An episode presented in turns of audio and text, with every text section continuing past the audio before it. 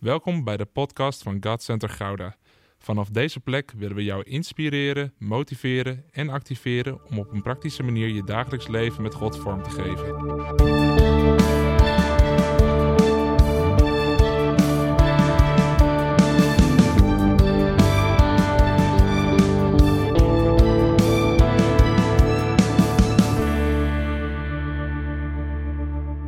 Ik heb even een belangrijke vraag waarmee ik wil beginnen vandaag. En eh, nee, is geen strikvraag, maar ik moet gewoon even weten. Zijn er discipelen van Jezus in de zaal? Maak je even kenbaar. Zwaai even alsof je echt een enthousiaste discipel bent van Jezus. Ja? Oké, cool. Ehm, en willen we dicht bij Jezus zijn vandaag? Oké. ehm, elke discipel wil in principe dicht bij Jezus zijn. Dus dan moeten we net zo enthousiast zwaaien voortaan, oké? Ehm, waarom ik dat vraag, is we gaan het hebben over een gelijkenis. En Jezus zegt over de gelijkenissen, ja, die zijn bestemd voor mijn discipelen. Want aan jullie kan ik het uitleggen, voor de anderen kan ik het nog niet uitleggen. Zij kunnen het wel horen, maar niet eh, zien en horen. En niet binnenkomen. En ze, kunnen dingen wel zien, maar niet zien. En dat is belangrijk o- om te beseffen dat we als discipelen van Jezus de verdiepende laag krijgen. En daar gaan we vandaag gaan we het over hebben. En ik had even een paar vragen voordat we gingen beginnen. En deze is kwetsbaar, deze is over het algemeen zeer pijnlijk voor de prediker zelf. Dus ehm, ehm, wat heb je gedaan met de boodschap van vorige week?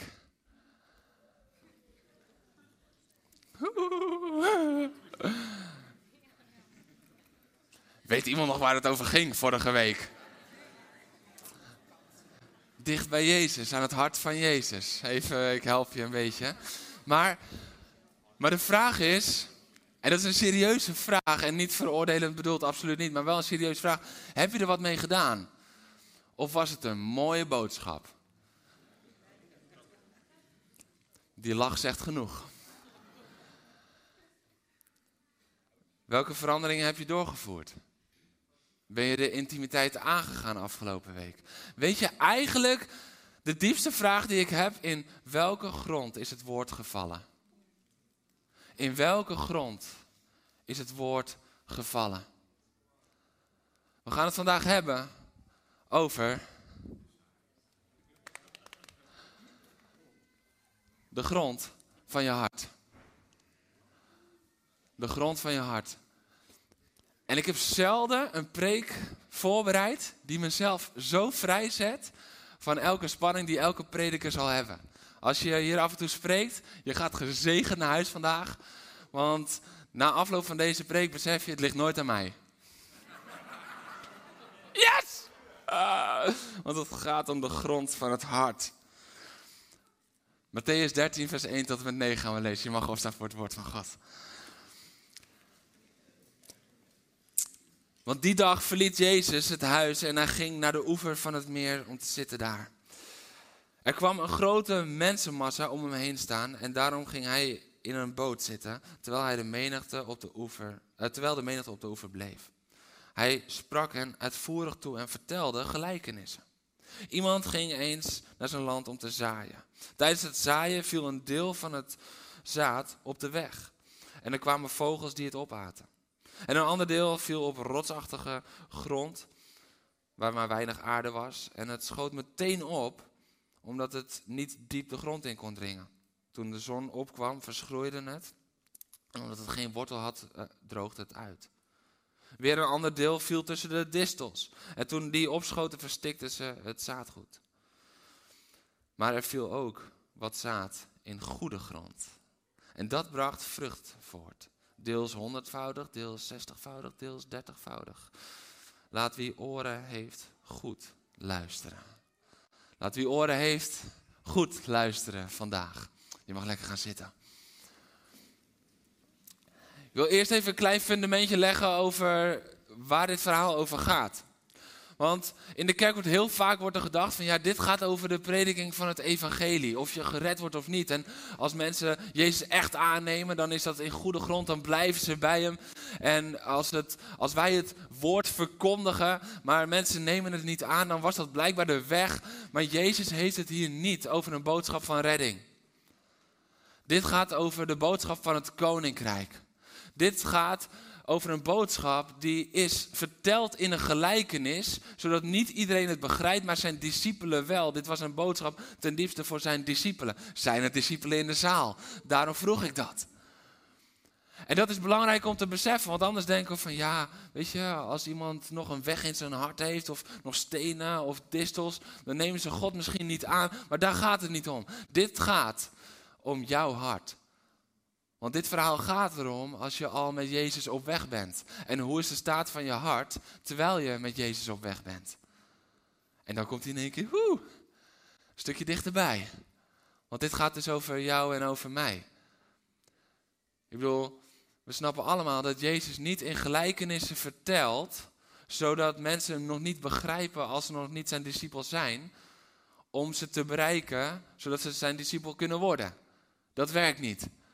Jezus vertelt de gelijkenissen, zodat hij ze discipelen kan uitleggen. Anders zouden mensen in een boodschap niet begrijpen hoe ze gered moeten worden. En dan zou het doel zijn om mensen te redden. Dat werkt niet zo. Dus deze boodschap is voor jou en voor mij, voor zijn discipelen.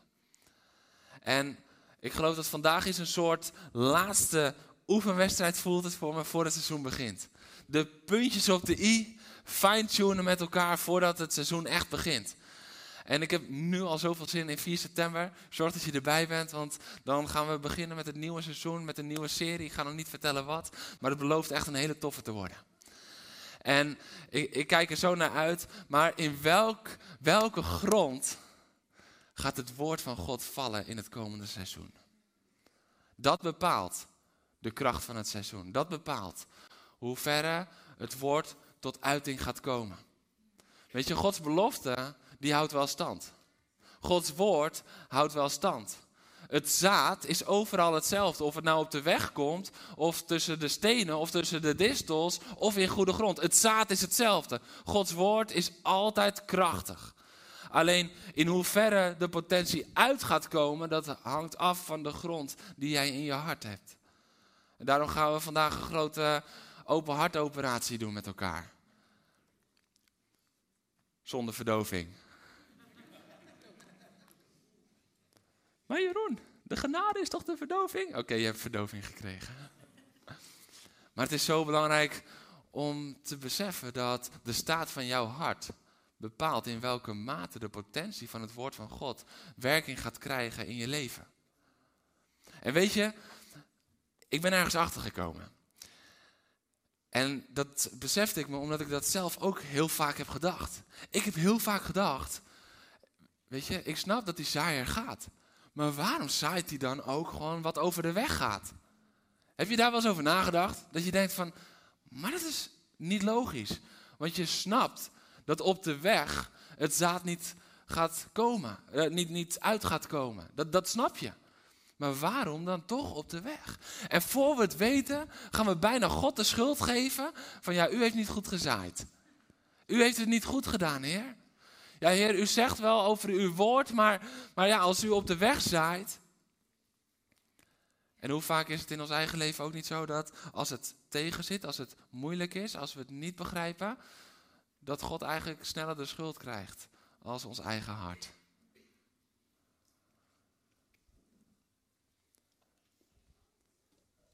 Maar dat er een weg was daar en dat er stenen waren en distels.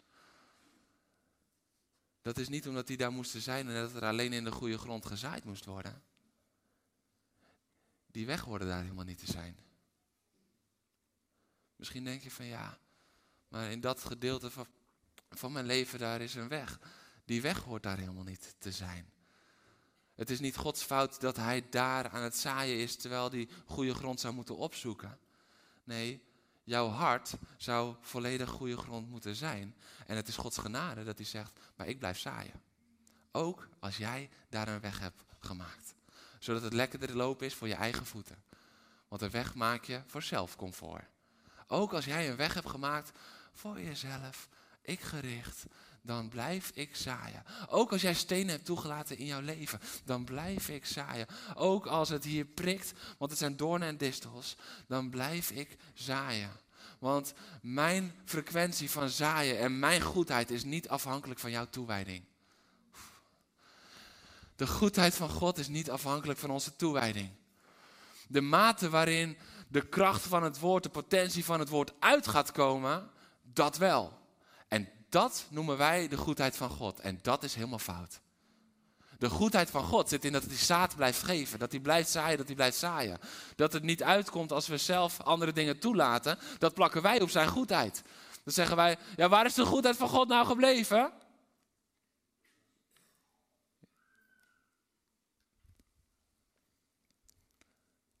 Maar de goedheid van God zit in het zaad. Onze toewijding behoort vorm te krijgen in de grond. De ondergrond. Ik vond het mooi, ik zag vanochtend hoe Matthias en Albert, denk ik, samen uh, dit hebben gemaakt. En, en ik besefte me in één keer, het hart bestaat ook uit vier delen. Twee kamers, twee boezems. Het hart bestaat uit vier delen. En zo vaak in ons eigen leven hebben we ook een soort vierdeling. Terwijl God echt zegt, vier delen, maar één ondergrond. Laten we daarvoor gaan. Laten we voor die goede grond gaan. Laten we voor de gezonde grond gaan, zodat de potentie van het zaad vol tot uiting kan gaan komen. En Gods goedheid zit in dat Hij zaad geeft en de goedheid van het zaad. En laten we niet langer God de schuld geven van de ondergrond van ons eigen hart. Want het is niet eerlijk. In mijn voorbereiding voelde ik gewoon het verdriet van God. Dat hij zo vaak de schuld krijgt. Van de verantwoording die we zelf niet nemen. En nogmaals, dit is niet om je te oordelen vanochtend, maar om je klaar te maken voor de komende tijd. Want beter gaan we van tevoren gaan we ons hart op orde maken en de grond bewerken, de grond op orde maken, zodat het komend seizoen een seizoen van verandering zal zijn. Zodat komend seizoen het woord van God volledig tot uiting kan gaan komen. Dat de potentie eruit kan gaan komen. Want wat als het zaad op de weg komt? Ik kreeg hier een dieper inzicht in. Want wat ik altijd moeilijk vond is, kijk, als we iets verder bladeren, dan zien we dat Jezus de gelijkenis gaat uitleggen. En daarin wil ik je ook meenemen. Want dan zegt hij, bij een ieder die het woord van het koninkrijk hoort, maar het niet begrijpt, komt hij die kwaad zelf eerst, de duivel, en rooft wat hun in, het, in hun hart is gezaaid. En toen dacht ik, oh, maar dat, dat heb ik heel lang heel lastig gevonden. Misschien jij ook als je dit hoort. Dus als ik het niet begrijp, dan zit ik fout. En, en, dan zou je bijna denken, dus als ik niet in staat ben om goed te studeren in het woord, om, dingen goed te kunnen doorgronden, dan ben ik vrij kansloos. Dan komt er uiteindelijk altijd een weg in mijn hart. Maar dat is niet het begrijpen waar Jezus hierop doelt. Het begrijpen waar Jezus hierop doelt, dat is namelijk in dat tussenstukje, tussen dat hij de gelijkenis vertelt en dat hij dan een gesprek heeft met zijn discipelen, waarom hij in gelijkenissen spreekt, en dan de uitleg. En in dat tussenstuk, in vers 14 en 15, dan haalt hij Jesaja aan. En dan zegt hij, het is zoals Jesaja het al heeft geprofiteerd in Jesaja 6. En dan ehm, staat daar, jullie zullen goed luisteren, maar niets begrijpen. En jullie zullen goed kijken, maar geen inzicht hebben. Nou, lekker motiverend. Want het hart van dit volk is afgestomd. Want het hart van het volk is afgestomd. En dit is zo belangrijk om te beseffen. Dat het begrijpen van het woord en het kunnen begrijpen van het woord, dat zit niet tussen onze oren, maar dat zit in ons hart. Als ons hart is toegewijd, zijn we in staat Gods woord te begrijpen. Maar als ons hart is afgestomd, als ons hart niet verbonden is, dan zijn we niet langer in staat om Gods woord te begrijpen. En misschien denk je van ja, maar mijn hart is niet afgestomd van God. Maar een hart heeft twee boezems, twee kamers, vier delen. En misschien is je hart niet volledig afgestomd van God, maar misschien is er wel een kamer of een boezem afgestomd voor God. Misschien is er wel een gedeelte in jouw leven afgestomd voor God, voor de leiding van de Heilige Geest. We lezen in de gelijkenis ook van één groot veld met verschillende ondergronden. Het hart heeft soms verschillende ondergronden. En het is tijd om bij jezelf te raden te gaan. Waar is mijn hart afgestompt? En dat vinden we vaak moeilijk om onder ogen te komen, want het is zo lekker om het te hebben over de goede grond, maar waar is mijn hart afgestompt? De profetie van Jesaja, het gaat om het hart. Het hart is afgestompt, dat is de reden. Deze opmerking heeft niets te maken met de kwaliteit bezitten om een uitleg te snappen. Maar deze opmerking heeft alles te maken met de toewijding van het hart. Weet je, als, als jij het heel moeilijk vindt om preken bijvoorbeeld te volgen, om boeken te lezen of noem maar op. Als jij een toegewijd hart hebt, zal je leven veranderen als je onder het woord bent. En je zal dingen waarschijnlijk niet helemaal kunnen herhalen. Je zal dingen misschien niet helemaal kunnen citeren. Dat is voor sommige mensen hun kracht, voor sommigen niet. Maakt helemaal niet uit. Maar een toegewijd hart zorgt namelijk voor transformatie. Een toegewijd hart zorgt namelijk dat het zaad gewoon in goede grond valt. En dan is het zaad datgene wat alles bevat wat jij nodig hebt. Het toegewijd hart is de goede ondergrond. Weet je, Jezus is hier best wel scherp met de woorden van Jesaja. hey, jullie zullen goed luisteren, maar niets begrijpen. Jullie zullen zien, maar geen inzicht hebben. Want het hart is afgestompt. Jouw hart bepaalt wat je begrijpt van Gods woord.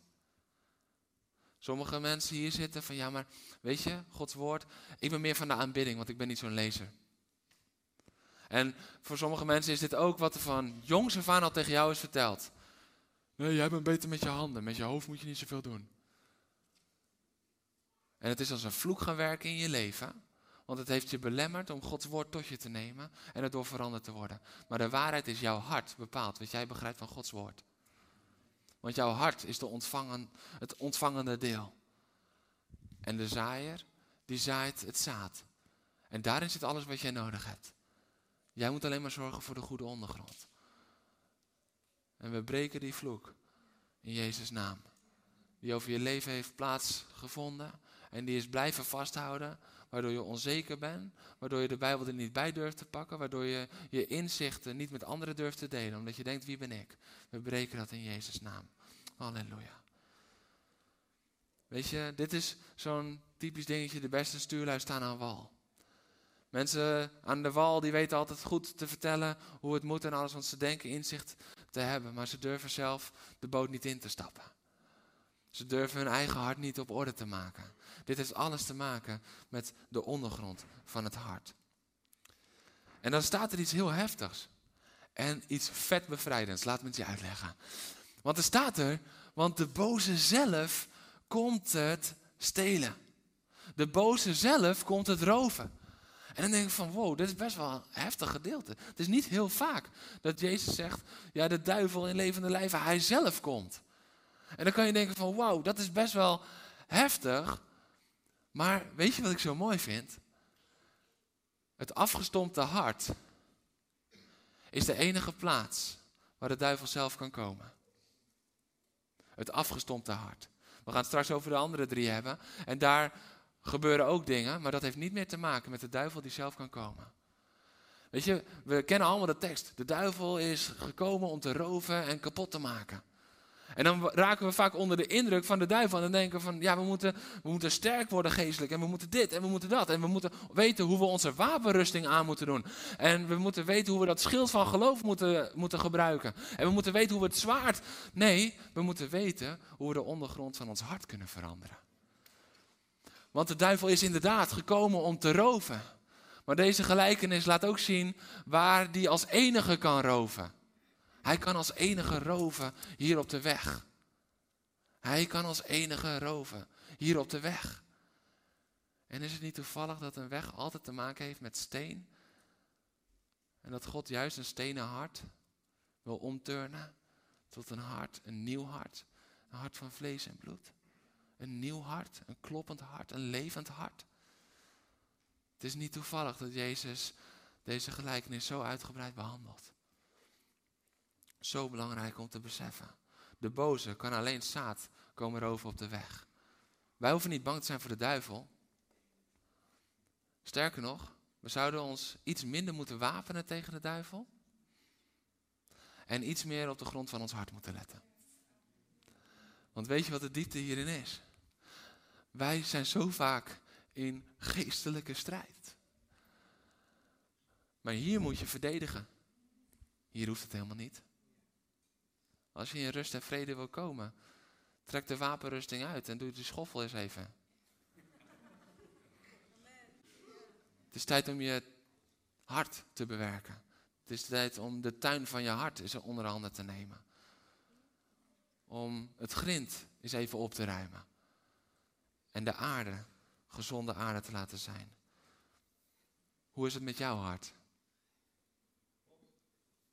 Hoe is het met jouw hart?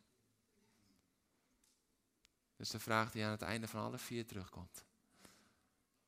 Hoe is het met jouw hart?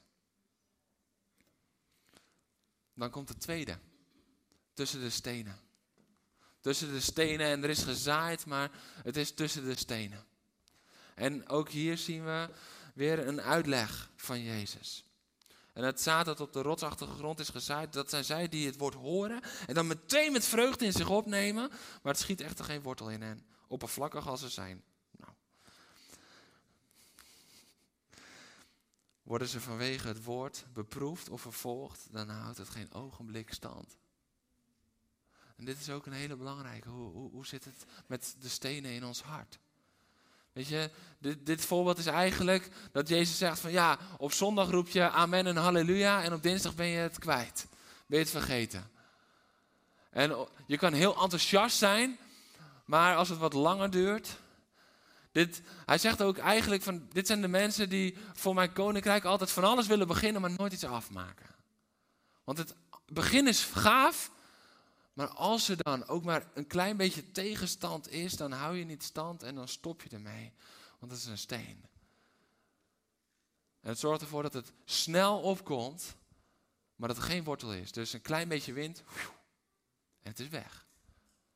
Klein beetje wind en het is weg. En dit is ook waarom Jezus in Johannes 8, vers 30 en 31 zegt: Toen hij deze dingen zei, kwamen velen tot geloof in hem. En tegen de Joden die hem geloofden, zie je weer de discipelen, zei hij: Wanneer u in mijn woord blijft, bent u werkelijk mijn leerlingen. Wanneer u in mijn woord blijft. Het woord moet blijven in je leven. Weet je, het is niet Gods bedoeling dat je, dat je alleen tijden van gebed en aanbidding hebt de hele week door en dat dit je woord drie kwartier is. Dat is te weinig. Dat is te weinig. Want dan komt het snel op, maar het, geen wortel. Je geeft geen tijd om wortel te schieten. En we weten allemaal dat de sterkste planten en bomen, die gaan eerst de grond in, om daarna op te gaan komen. Want als het eerst opkomt en daaronder is nog niks, dan is bij het minste of geringste knakt het. Wordt het gebroken. Het is tijd dat we blijvend verbonden zijn, blijvende vrucht voortbrengen. Dat kan alleen als we blijvend verbonden zijn en verbonden blijven in zijn woord. We moeten blijvend verbonden zijn met Jezus. Niet alleen de momenten met elkaar, maar continu, continu. Verbonden en blijven in zijn woord. Want tussen de stenen kan het snel opkomen. Weet je, en dat is ook vaak als je misschien wat ongeduldig van aard bent. Niemand aankijken nu naast je. Dat maakt zo'n rottige zondagmiddag straks. Als je wat ongeduldig van aard bent, dan denk je, we moeten nu. Terwijl God, Gods principes werken eigenlijk altijd over een langere voorbereiding. Wist je dat? Wij kijken altijd naar de grote bedieningen van de mannen en vrouwen van God in de Bijbel. Maar kijken we ook naar de gemiddeld 30 jaar die ervoor lag. De tijd van voorbereiding. De tijd van, het is opruimtijd in je hart. Mozes was er 40 jaar eerder, was hij er niet klaar voor, omdat zijn hart nog niet goede grond was. David was er nog niet klaar voor toen hij wel al gezalfd werd, maar nog niet koning werd, omdat zijn hart moest nog voorbereid worden. En zo zien we keer op keer op keer op keer. We zien continu een lange voorbereiding. God heeft geduld. Weet je, het is heel, het is heel populair om, om tegenwoordig te prediken van we moeten snel, want het einde is nabij. Maar God heeft geduld. En daarmee zeg ik niet dat wij in de pauzestand moeten komen. Maar we moeten ons goed voorbereiden. Ik weet niet of je wel eens een voorbereiding op een seizoen hebt meegemaakt in de sport. Dat is de meest intensieve tijd. De conditie wordt geschapen in de voorbereiding. Als dat tijdens het seizoen nog moet, krijg je blessures. Beter gaan we ons voorbereiden. En ja, dat is intensief. Dus als ik zeg God heeft geduld, dan zeg ik niet van achterover en chillen. Dan zeg ik nee, meer in het zweet dan ooit. We moeten ons klaarmaken. Maar niet door gelijk te denken, we moeten nu gaan. Nee, je wordt geroepen, dan word je getraind en dan word je gezonden. Er is voor alles een tijd. En wat ik ook echt voelde, is uh, dat dit ook kan zijn, uh, dat er veel mensen zijn die, die nemen te veel tot zich. Die luisteren zes preken op een dag. En dan denken ze van, ja, maar dat is super geestelijk, dan voed ik me, voed ik me, voed ik me. Maar aan het einde van de zesde preek weet je van geen meer de essentie en kan je niks meer in praktijk brengen omdat je volledig bent overspoeld. Het volk Israël moest manna voor één dag pakken. Weet je waarom? Om te voorkomen dat je op dinsdag denkt, nou, ik heb weken uh, geluisterd, dus vandaag hoeft het even niet. Want dan ga je uit die verbinding. Dus om dat te voorkomen en om te voorkomen dat je heel veel tot je neemt, maar ook te veel tot je neemt, waardoor het niet meer vrucht gaat dragen, maar ballast wordt. Als je te veel eet, dan gaat het geen vrucht meer dragen, waardoor je energie krijgt, maar dan zet het om in vet, dan wordt het ballast. Dat is ook zo als we maar blijven gaan en we doen er niks mee. De energie die we tot ons nemen is om in beweging te kunnen zijn en blijven. De ballast die gaat uiteindelijk ervoor zorgen dat je minder gaat bewegen. Is je wel eens opgevallen? Hoe meer ballast, hoe moeilijker het is om te bewegen. Dus het is tijd dat we gebalanceerd gaan leven daarin. Weet je, en dan staat er ook zo duidelijk dat bij het minst of geringste tegenstand, dat omdat er geen wortels zijn, dat het niet stand houdt. En, en dit is zo'n belangrijke boodschap. Want dit is waarom we soms zo kunnen wapperen in de storm en denken, nee, waar, waar gaat het heen? Dat we, dat we bang zijn. En dat we, ik noemde het net al, maar dat we Gods goedheid gaan meten aan onze voorspoed. Maar dat is omdat er geen wortels zijn in de grond. En dan wordt het allemaal heel fragiel. Er zijn geen wortels in de grond. En het is tijd dat we de stenen gaan opruimen. En wat zijn dan stenen? Nou, dat is aan de ene kant dus dat we geen geduld hebben. Dat is aan de andere kant dat bij het minst of geringste tegenstand dat we niet meer willen. Maar het zijn ook stenen van afleiding.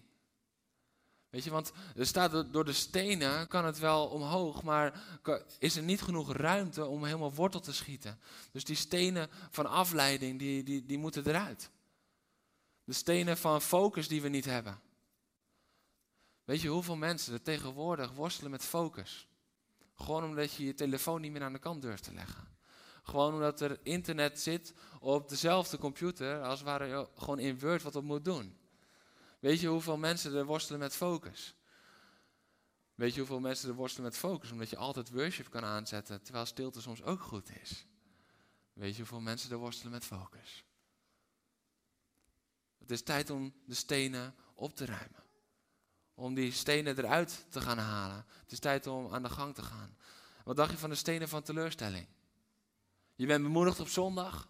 Je gaat vol vuur, maar maandag op je werk ben je teleurgesteld. En de rest van de week wordt gevormd door de teleurstelling van maandag. Of misschien ben je wel teleurgesteld in deze boodschap. Want je dacht, ik wil zo'n hele lekkere, zachte boodschap. Zo'n knuffel. En dan moet ik stenen gaan opruimen. Nou, wacht maar tot we bij de doorn en distel zijn.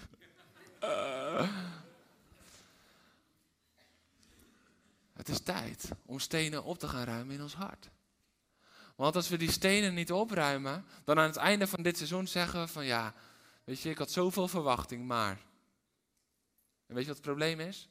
Dat is de volgende steen van teleurstelling. Die je nog eens toevoegt aan je eigen hart. Als we nu niet stenen opruimen, hebben we aan het einde van de rit, aan het einde van het seizoen, nog meer stenen in ons hart. Want de stenen, die trekken nieuwe stenen. Want als je stenen toelaat in je hart, dan gaan we op het gegeven moment iedereen en alles de schuld geven, behalve onszelf. Met als hoofdschuldige God. Want hij had zoveel beloofd. Maar het is niet gebeurd. Nee, maar het is wel gezaaid in je leven. Want als God belooft, dan doet hij het. En wij kijken alleen maar naar de vrucht. Maar God zegt, ja, maar ik heb gezaaid. En ik wil samenwerken met jou. Ik wil samenwerken met jou. Want als God alles moest doen, dan was er geen samenwerking. Dan was er geen liefdesrelatie tussen God en mens. Maar hij wil samenwerken met ons. En hij zegt, en als we het samen doen, dan moet jij zorgen voor de grond. En natuurlijk wil ik je daarbij helpen. Je hoeft het niet op eigen kracht te doen, maar wel op eigen initiatief. Want de Heilige Geest kan dingen in je hart openbaren, maar je moet de Heilige Geest wel de ruimte geven om te spreken. En Jezus kan jou de kracht geven om te vergeven, maar je moet wel naar Jezus toe. Alles is in samenwerking. Niet in eigen kracht, maar in zijn kracht. Maar wij denken altijd, het moet in zijn kracht, het is zijn verantwoordelijkheid. Nee, het is onze verantwoordelijkheid. De mate waarin we de uitwerking van de belofte gaan zien in het komend seizoen, is de mate waarin we bereid zijn om de stenen op te ruimen in ons hart. Welke stenen liggen er in jouw hart? Want we hebben diepe wortels nodig om blijvende vruchten te kunnen dragen. Hoe is het met jouw hart?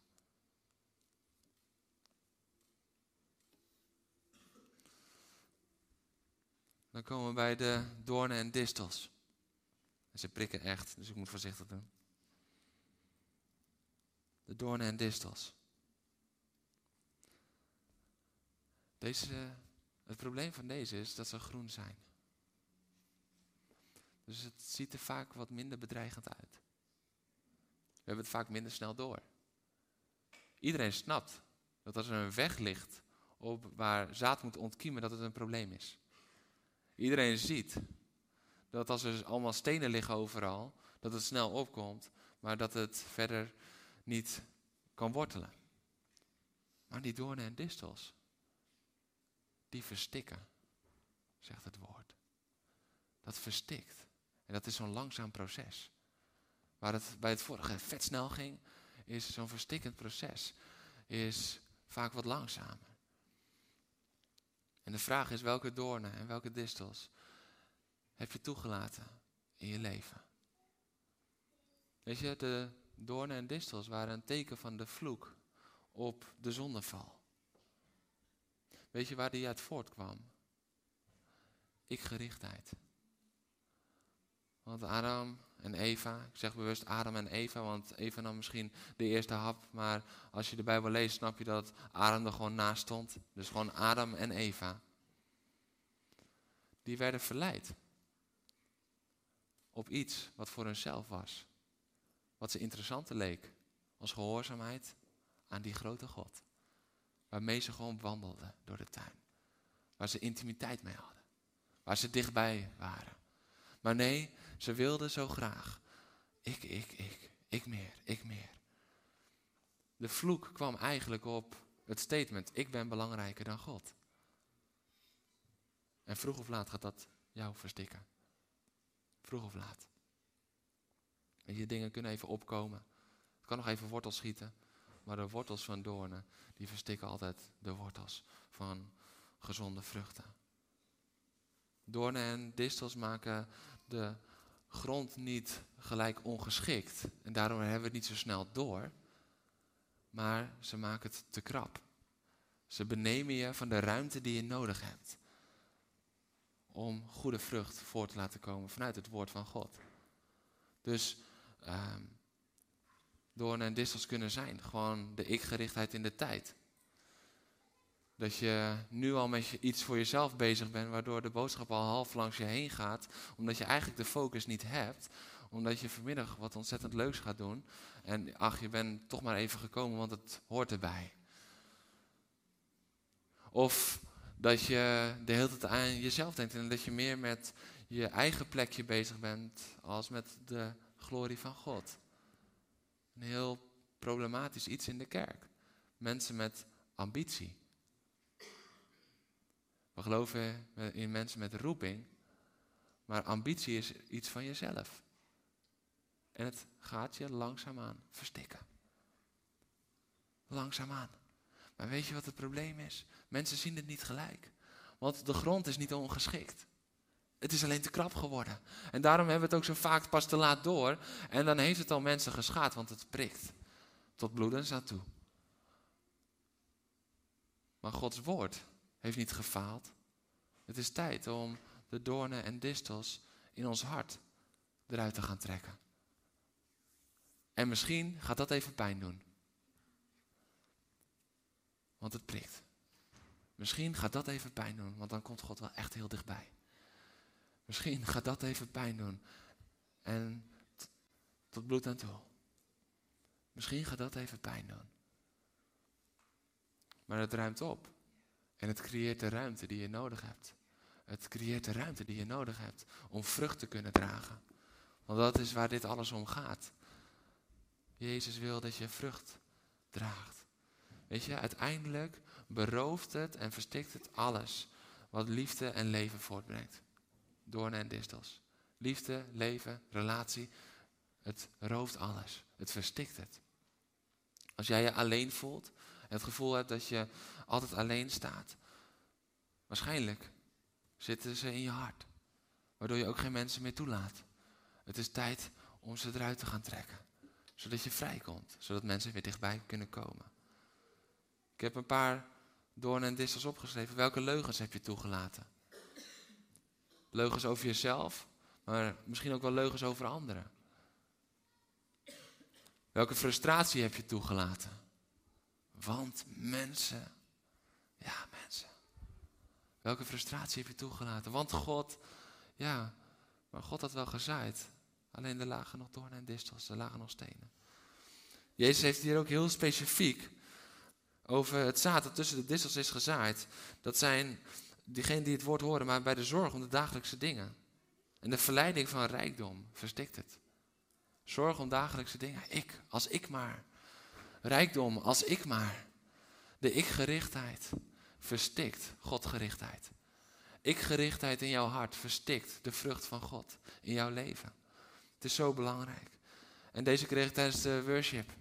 Kritiek. Kritiek verstikt je geestelijk leven. Kritiek verstikt je geestelijk leven. Maar we zijn Nederland en we zijn een kritisch volk en dat is onze kracht en dat heeft ons gebracht. Nee, kritiek verstikt. Mensen hebben zoveel kritiek op elkaar. Echt waar. Af en toe verstikt het mij als ik anderen hoor kritiek hebben op anderen.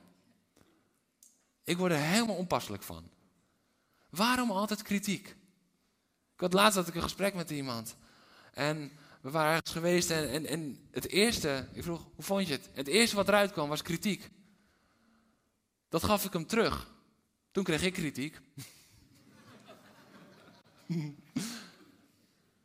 Want een kritisch hart dat geconfronteerd wordt met dat hij kritisch is, dat gaat meestal niet zo lekker. Weet je waarom? Het is allemaal zo prikkelig. Dus dat doet pijn. Want als het ware zeg je eigenlijk van, hé, hey, pak, pak dit eens even vast. Pak het eens even goed vast. En dat doet pijn. Dus wat doen we? We duwen iemand even op afstand. Want dat is helemaal niet zo lekker. Maar kritiek is een van de grootste killers in de kerk. Kritiek is een van de grootste killers in de kerk. Man, waarom moeten we altijd kritiek hebben? Wat is, wat is er leuk aan kritiek? Oh ja, wacht. Tuurlijk. Ik lijk er beter door. Terug bij de ik-gerichtheid. Kritiek is puur egoïsme. Want jij lijkt er beter door. Jij lijkt het beter te weten. Jij vindt. Het gaat niet om jou. Het gaat om de vrucht die God wil voortbrengen door jou. God wil jou zegenen, maar niet alleen om jou. Hij wil zegenen door jou. Hoe is het met jouw hart?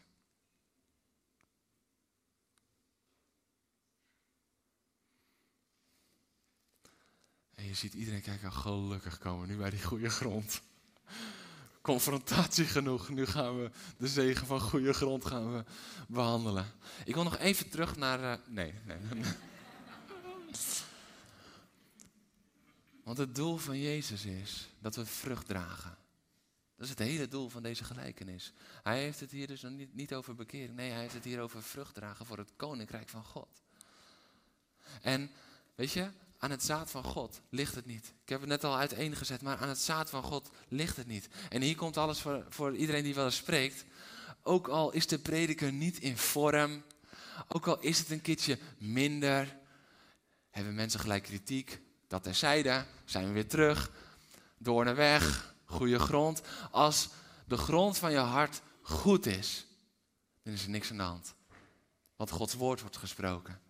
En misschien is de uitleg een keertje wat minder, maar Gods woord wordt gesproken. En waar Gods woord wordt gezonden, zal het altijd vrucht brengen als de grond maar goed is. Als de grond maar goed is. Weet je, ik heb dat, in mijn eigen leven heb ik dat ook gekend. Op een gegeven moment hadden we een keertje een spreker die regelmatig terugkwam in God en te Leiden. En zijn hele stijl, ik was kritisch. Ik vond het maar niks. En ik dacht van ja, wat is dit? Ik kon er niks mee, ik vond het moeilijk en het ging me tegenstaan. Ik ben dan niet iemand die wegblijft als hij moet spreken. Want ik vind, je moet altijd gewoon onder het woord van God blijven. Maar er was kritiek in mijn hart gesloten, geslopen. En tot op het gegeven moment een keertje tijdens een van zijn preken God gewoon tegen me zei. Waarom maak je altijd aantekeningen en bij hem niet?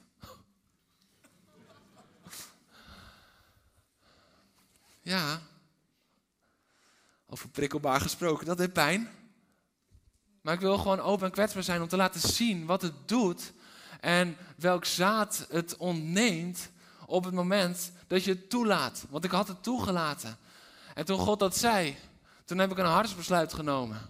Ik heb een hartsbesluit genomen om het weg te doen en te zorgen dat deze grond de grond van mijn hart zou zijn.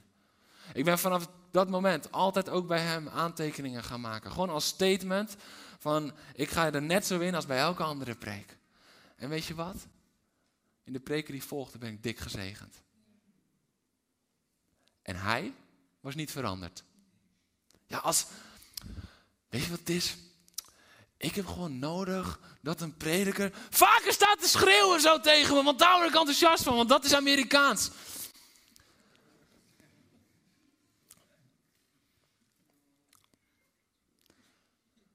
Het is makkelijker om de grond van je hart te veranderen als de prediker. Ja. Nou, gewoon puur omdat je anders ga je de prediker vormen die jij wil dat hij is en niet wie die zelf is. En dat gaat botsen. En anderen denken van ja, voor mij moet het altijd zo en rustig. En, en dat, dat, hij dan enthousiast is, dat vind ik af en toe wat. Ja, het ligt een beetje. Dat is Amerikaans. Dat, we vinden allemaal wat van Amerika. maar dat is zo belangrijk om te beseffen. Wij denken dat het dan van de prediker afhankelijk is hoe het binnen kan komen bij ons. Ja, dat is niet mijn stijl. Ja, dat is wel jouw stijl. Weet je waarom? Het is Gods woord. Als Gods woord maar gepredikt wordt. Weet je, als Gods woord niet open gaat, dan hebben we een ander gesprek. Maar als Gods woord gepredikt wordt, wordt er gezaaid. Er wordt gezaaid. En dan kijkt God niet van, oké, Waar is goede grond en waar niet? Nee, God is trouw. Hij zaait altijd. Maar wat is de ondergrond van jouw hart, jouw verantwoording? Ja, en dat is de genade voor alle sprekers. Het gaat om de grond. Dus als je een keertje voelt van, ah, het is moeilijk, het is harde grond, ja, het is hun grond. Dan mag je daarover gaan preken als je dat voelt. Jongens, we gaan stenen opruimen. Maar het is zo belangrijk om te beseffen. Want Weet je, heel vaak doen we dit, hè? Heel, heel vaak zeggen we van, ja, we worshipen met z'n allen. We worshipen met z'n allen. Maar we preken ook met z'n allen. Ja. We preken ook met z'n allen. Want iedereen is hier verantwoordelijk voor de grond van zijn eigen hart. Dus beter ben je vanochtend heel erg druk bezig met je grond. Om gewoon te kijken, oké, als dit mijn hart is, waar, waar zit er nog weg? Waar zit er nog grind voor, lekker voor mezelf? Waar zitten nog teleurstellingen? Of waar zit nog ik-gerichtheid? Of waar is het goede grond? En wat kan ik nog opruimen, zodat het ten volle zal gaan opbloeien? Dertigvoudig, zestigvoudig, honderdvoudig. Want dat is Jezus' verlangen. Dan zegt hij niet, ik zet een verdubbelaar in. Dertigvoudig, zestigvoudig, honderdvoudig. Dat is de belofte van Jezus. Weet je, en dan gaat ook Jesaja in vervulling. Want Jesaja 55. Mijn blaadje is er tussenuit gegaan. Ja, hier.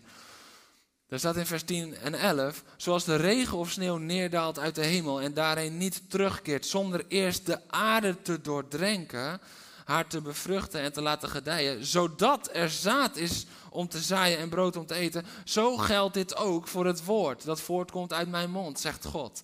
Het keert niet vruchteloos naar mij terug, zonder eerst te doen wat ik wil en te volbrengen wat ik gebied. Dat kan alleen in goede grond. Dat kan alleen in goede grond. En hij zaait en hij zaait. En hij wil jou raken, hij wil jouw hart raken, zodat jouw hart is toegewijd aan goede grond. Maar als wij dan te weinig vervulling van beloften zien, dan denken wij, Heer, u zei toch in Jesaja 55. En ik ben bang dat God af en toe gewoon heel rustig terugfluistert. En Jezus zei in Matthäus 13.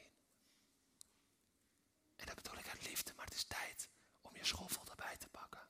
Het is tijd om de stenen op te ruimen. Het is tijd om de distels eruit te trekken.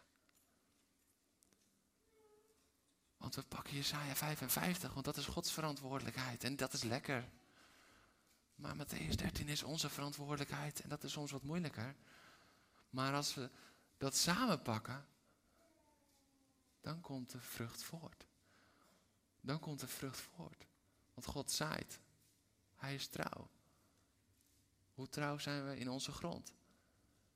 En als wij goede grond geven aan God, dan is Hij trouw en dan zal het zaad opkomen, dan zal het vrucht dragen. En dan zal het koninkrijk van God gebouwd worden tot eer en glorie van Zijn naam. Dat is de realiteit. Dus jouw leven is bedoeld om vrucht te dragen. Minstens dertigvoudig. Minstens. Misschien wel 60, misschien wel 100, maar in ieder geval 30. Dat is veel. Jouw leven is bedoeld tot zegen voor Gods koninkrijk. Jouw leven is bedoeld tot zegen voor anderen. Maar hoe is het met je hart? Hoe is de grond van je hart? Ik vraag of de worship alvast erbij wil komen. Weet je, dit ervoer ik zo sterk voor het komende seizoen. God wil overvloedig blijven zaaien. Want hij is trouw. God heeft beloftes gegeven. En hij zal doorgaan totdat ze uitkomen. Maar wat is de grond van ons hart? En wat ik daarin zo krachtig en zo mooi vind, is wat Sivra net deelde tijdens de worship. Efeze 3. Want in Efeze 3, moet je opletten, er staat er, daarom buig ik mijn knieën, dat hebben we net gelezen, dan zult u met alle heiligen de lengte en de breedte, de hoogte en de diepte kunnen begrijpen. Weer dat begrijpen. Weer, moet ik het dan met mijn hoofd begrijpen? Nee, dat begrijpen zit in de toewijding van je hart. De Bijbel valt helemaal samen, altijd. En dan, zodat u door uw geloof Christus kan gaan wonen in uw hart. En u geworteld en gegrondvest blijft in de liefde. Geworteld, die wortels moeten goed diep komen. Alles kwam samen, ook daarin weer in Efeze 3. Het moet geworteld en gegrondvest zijn. En dan zult u met alle heiligen de lengte en de breedte, de hoogte en de diepte begrijpen. Ja, de liefde van Jezus kennen, die alle kennis te boven gaat. Opdat u zult volstromen met Gods volkomenheid. Vrucht draagt. Opdat u vrucht draagt. Dus we zullen zijn liefde nog meer begrijpen met ons hart. Want we zullen het gaan kennen door intimiteit. En dan zullen we tot Gods volkomenheid vrucht gaan dragen. Weet je, dat is zo belangrijk om te beseffen. Het is zo belangrijk om te beseffen dat het nodig is om eerst ons hart op orde te maken. Daarom zei ik, het zijn de puntjes op de i voordat het seizoen echt gaat beginnen. Want de grond van ons hart bepaalt uiteindelijk de vrucht van het seizoen. Niet de kracht van Gods woord. Niet het zaad dat gezaaid wordt. Maar wel de vrucht van het seizoen. En ik weet niet hoe het met jou is, maar ik verlang naar 30, 60, 100voudige vrucht in alle, alle levens die hier zitten. Ik verlang daarnaar. Omdat het Gods koninkrijk groot maakt. Omdat het zijn koninkrijk bouwt. Omdat het zijn kerk zal bouwen. Omdat het jouw leven zal bouwen. En de mensen om je heen immens zal gaan zegenen. Maar het is tijd om dan te zeggen van oké Heer, u heeft uw verantwoordelijkheid genomen. Elke keer weer.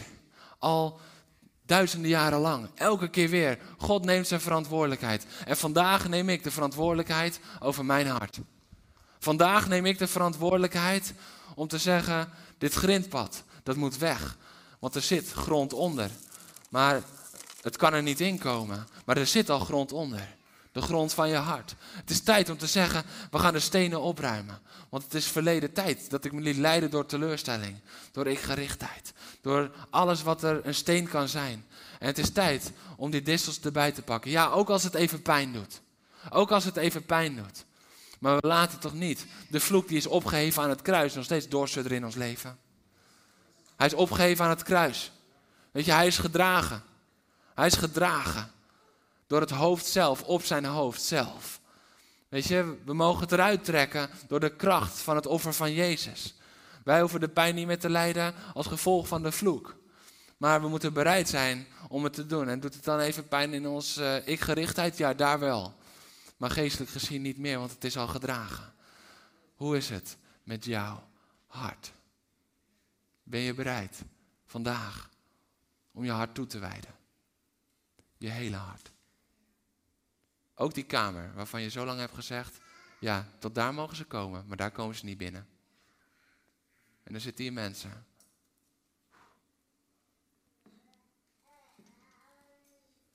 En je hebt één kamer overgehouden. Daar komt de kerk niet meer binnen. Te veel pijn. Te veel teleurstelling. Te veel verdriet. Daar komt niemand meer binnen. Zelfs God niet. God zegt, ik klop. Ik kom niet binnenrennen. Nee, ik klop. Maar mag ik, alsjeblieft, binnenkomen? Mag ik je, alsjeblieft, helpen om de grond van je hart op orde te maken? Om de grond van je hart gezond te maken. Om de grond van je hart voor te bereiden. Op het zaad dat ik wil zaaien. De vrucht die ik wil brengen. gaan een lied zingen met elkaar. En laat dat een lied zijn van voorbereidingstijd. Laat dat gewoon een lied zijn van gebed. Laat dat lied een gebed zijn. Voor die plek in jouw hart. Die God nog niet toekomt. Waar je stenen, een weg, door naar distels hebt toegelaten. Laat dat een moment zijn dat je zegt, Heer, hier is mijn hart. En heel vaak zingen we dat. Maar als je echt zou weten wat we van binnen zongen, dan zouden we zingen: Hier is drie vierde van mijn hart, Heer. Hier is drie vierde van mijn hart. Dat zou het eerlijke lied zijn, zo vaak. Maar ja, loopt niet lekker op de muziek. Dus we zingen maar: Hier is mijn hart. Maar diep van binnen, zo. Weten we dat we het eigenlijk niet met ons hele hart zingen. Laat vandaag een moment zijn dat je echt zegt. Hier is mijn hart, Heer. Vier vierde, mijn hele hart. Het is voor u.